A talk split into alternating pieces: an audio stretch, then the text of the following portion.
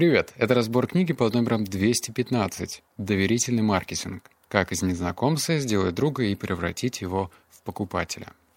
В этом выпуске, кстати, не так много выводов будет. Семь.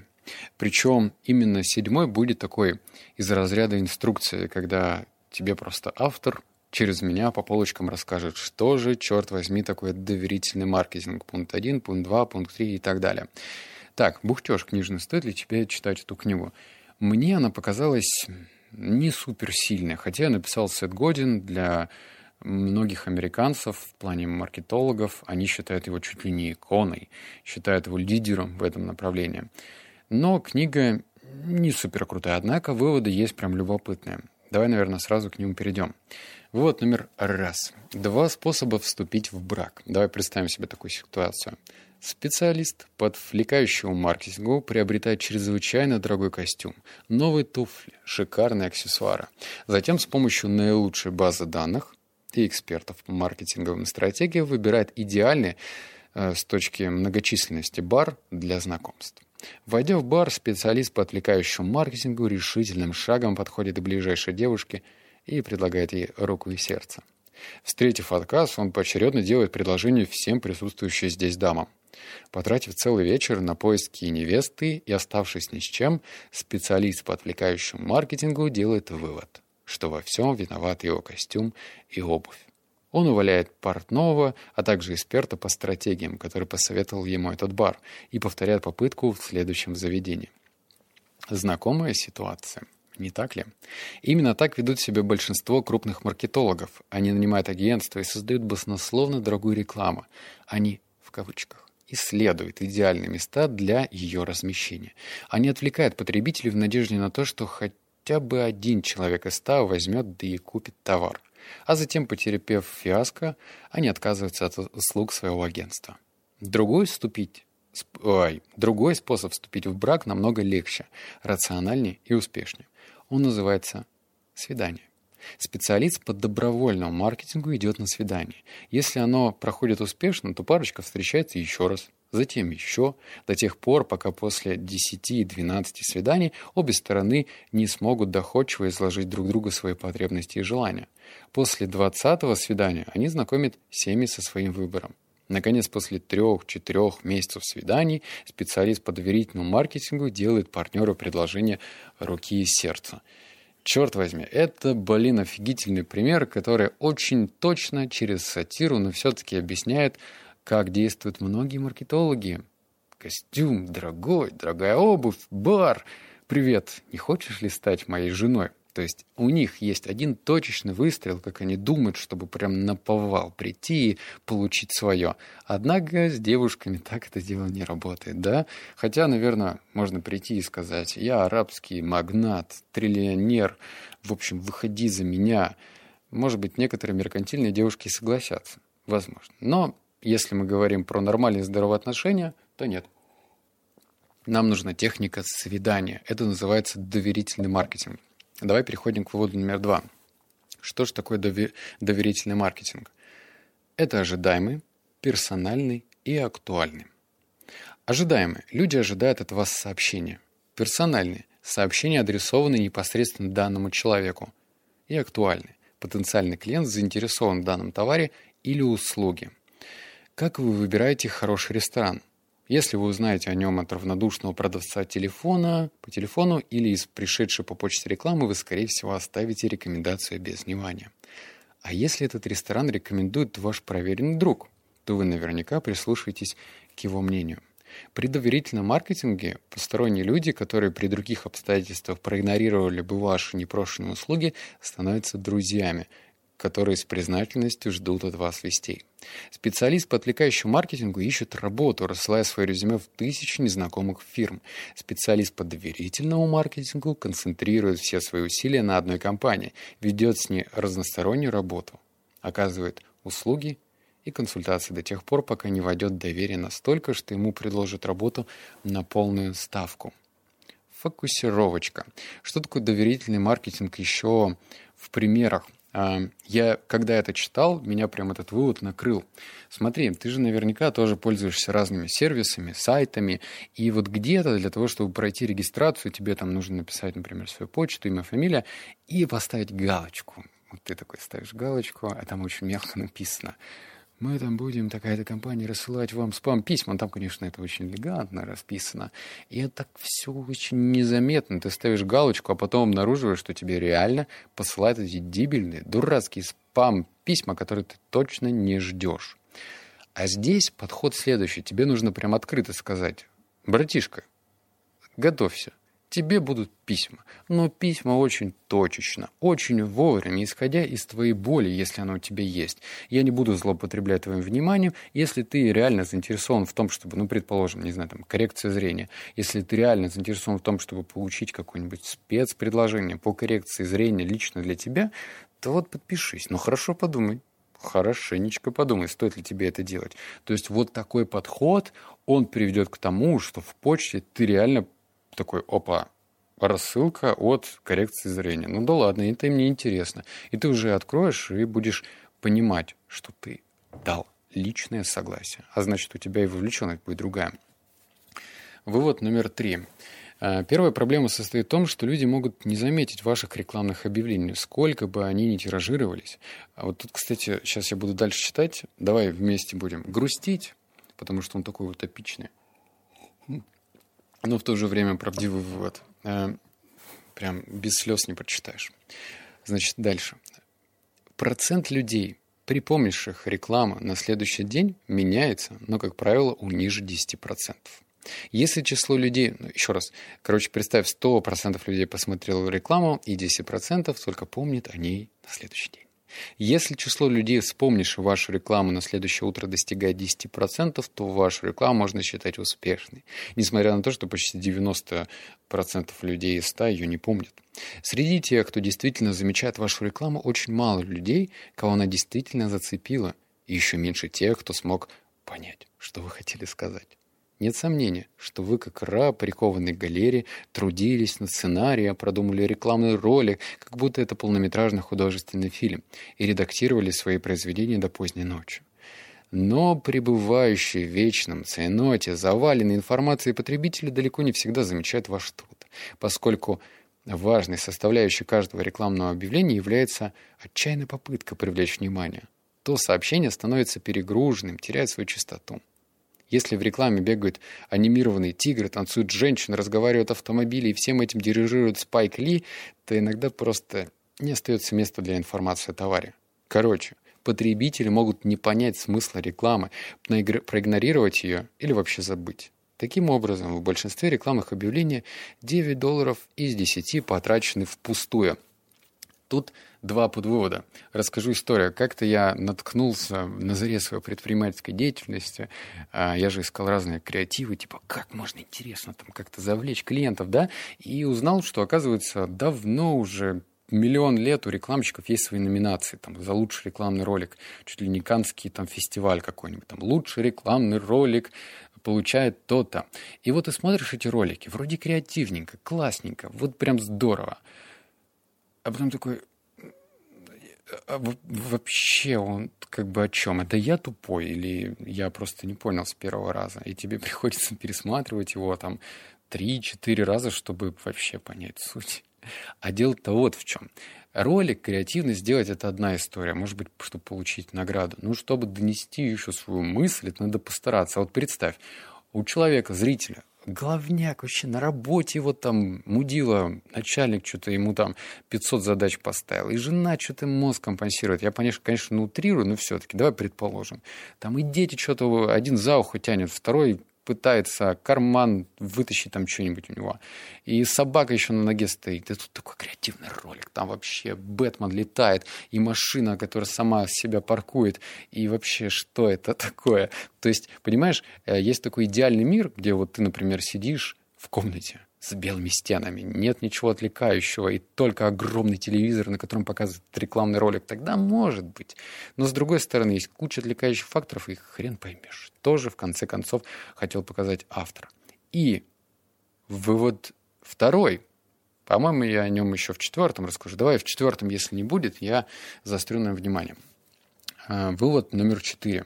Подумайте, насколько эффективнее поступать так, чем просто выставлять товар на продажу. Вместо того, чтобы давать огромную скидку, как правило, за наличные, и получать разовую выгоду, продавец может подарить клиенту несколько баллов, и помимо получения разовой порции, внимания он создаст ему еще более перспективную программу для работы в будущем. Хорошие маркетинговые программы со временем работают лучше. Им не нужны инновации, чтобы прорваться через избыток рекламной информации. Они построены на фундаменте, который в конечном счете будет приносить ценные плоды. Программа Green Stamps работала несколько десятков лет, потому что в ее основе лежит надежный принцип, и концепция была хорошо реализована. Чем больше собрал, тем больше получил. Эта формула актуальна для любой программы накопления баллов. Программа должна быть выстроена таким образом, чтобы зарабатывать лишние баллы стало еще легче и увлекательнее. Нет, это не тот вывод, пример туда не подходит, но, возможно, я его чуть более дальше вставлю. Вывод, кстати, практический, если мы говорим про номер 4. Почему? Вот это вот э, наше желание давать скидку, если мы прям нуждаемся в клиентах. Я вот по себе знаю, когда я только начинал, например, мне нужно было нарабатывать клиентскую базу, и тут тебе приходит какой-нибудь клиент, который у тебя очень просит скидку, и ты такой, а, что я буду есть, Ролтон, э, или вот надо скидочку сделать. А ведь скидочка не самый правильный и удачный вариант. Можно предложить ему другую комбинацию. Мол, давайте так, вы купите вот это, это, это и компот, а мы с нашей стороны сделаем пятый, десятый, восьмой и пятнадцатое. То есть таким образом нужно подсадить клиента на ваши услуги, а не просто давать в тупую скидки. Вот, и здесь прям интересно. А, еще и не стоит, наверное, переходить вот эту грань. Некоторые придумывают какую-то суперсложную, замудренную систему лояльности. Чуть ли не на голове надо стоять, чтобы вообще понять, о чем это. А здесь все очень просто. А вот э, это дурацкий пример со стаканчиками, когда, может быть, у тебя в кофейне ты видел. Дают карточку, ставят вот эти вот штампики. Выпил 8 кружечек, девятую получил в подарок. Вроде здесь понятно. Но вот эту вот карточку постоянно теряешь, потом она, эта акция проходит. Мне лично так было, поэтому это не очень интересно. Кстати, еще я одну книгу, на нее делал разбор по маркетингу, и там говорится следующее, что вот представь, тебе набрать нужно, например, 10 баллов. Сначала ты в послании пишешь, что вам нужно набрать 5 баллов, а потом, когда ты перевалил за 5 баллов, ты говоришь, вам осталось еще 5 баллов. То есть вам осталось еще 4 ты набрал 6, а тебе говорят, осталось еще 4, совсем немного. Осталось еще 3. То есть не 7 баллов ты набрал, а осталось еще 3. Это тоже такая психологическая очень крутая ловушка. Вот номер 5. Если вы за его... Секунду, чай нужен. Если вы завоевали доверие, вы должны беречь его и пытаться расширить его рамки. Четыре важных правила помогут маркетологам уяснить значение доверия. Первое. Доверие не передается. Второе. Доверие эгоистично. Третье. Доверие не приобретается вдруг. Это процесс. Четвертое. Доверие может быть утрачено в любой момент.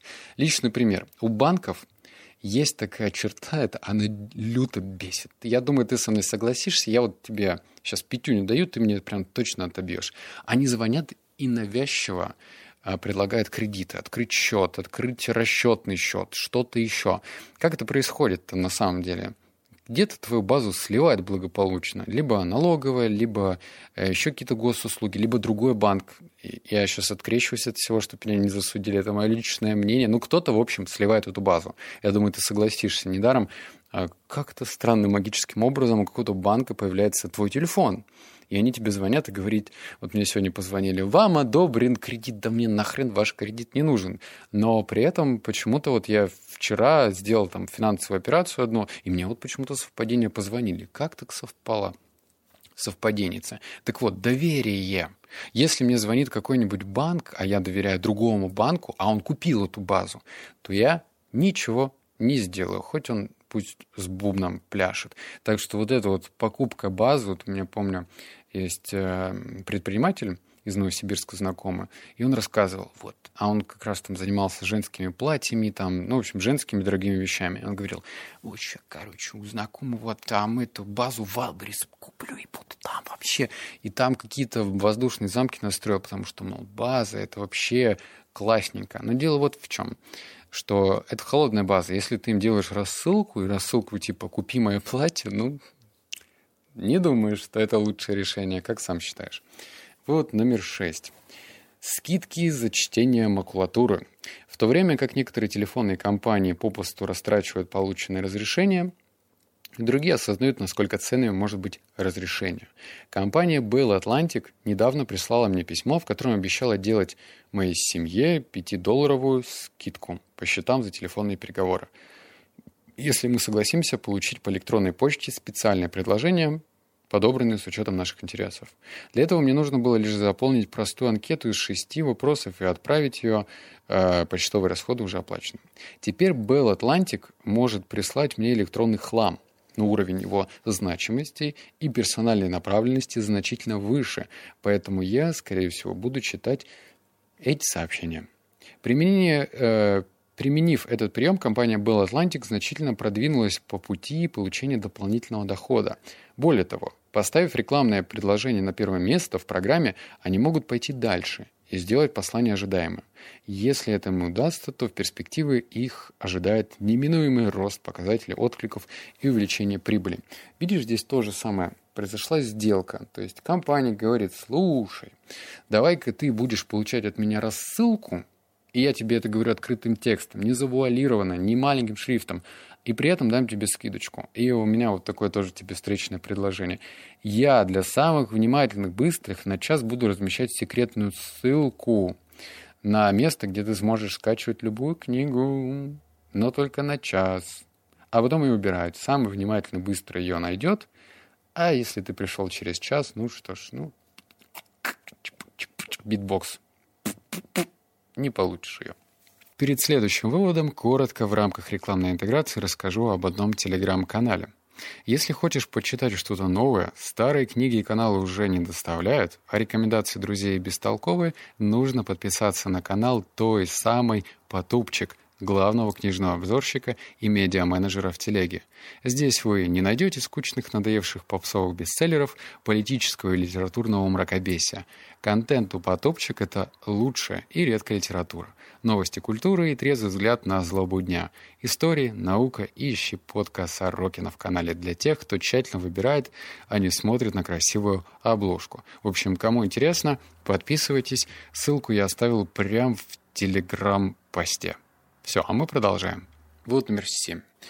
А, с чего начинать доверитель... С чего начинается доверительный маркетинг? Тут будет, ух, 10 в подвыводов, но они короткие, так что расслабься, все хорошо. Это значит краткий пересказ, что же в, в голове у автора касаемо доверительного маркетинга. Лично для меня доверительный маркетинг сводится к тому, что ты спрашиваешь открытым текстом, без загадок. Хочешь вот это? И если тебе клиент говорит «да, хочу», это уже есть доверительный маркетинг. Ну, точнее, если он понимает, зачем ему это.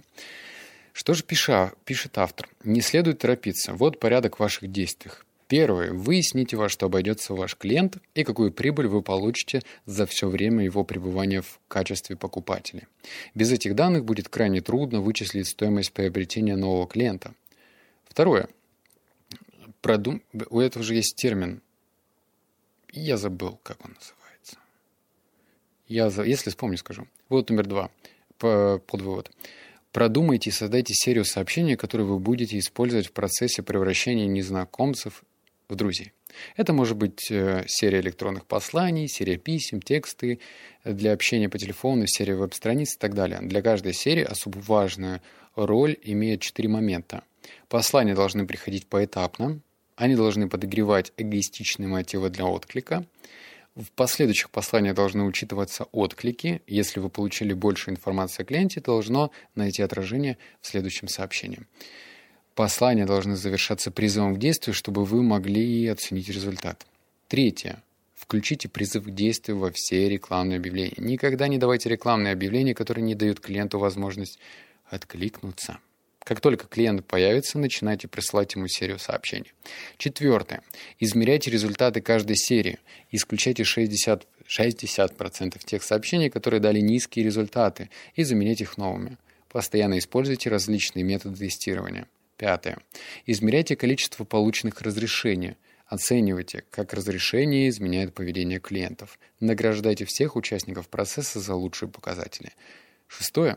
Поручите одному человеку контроль за базой разрешения. Пусть он занимается повышением уровня доверия, полученного от каждого человека. Поощряйте своего сотрудника за соблазн получения быстрых результатов.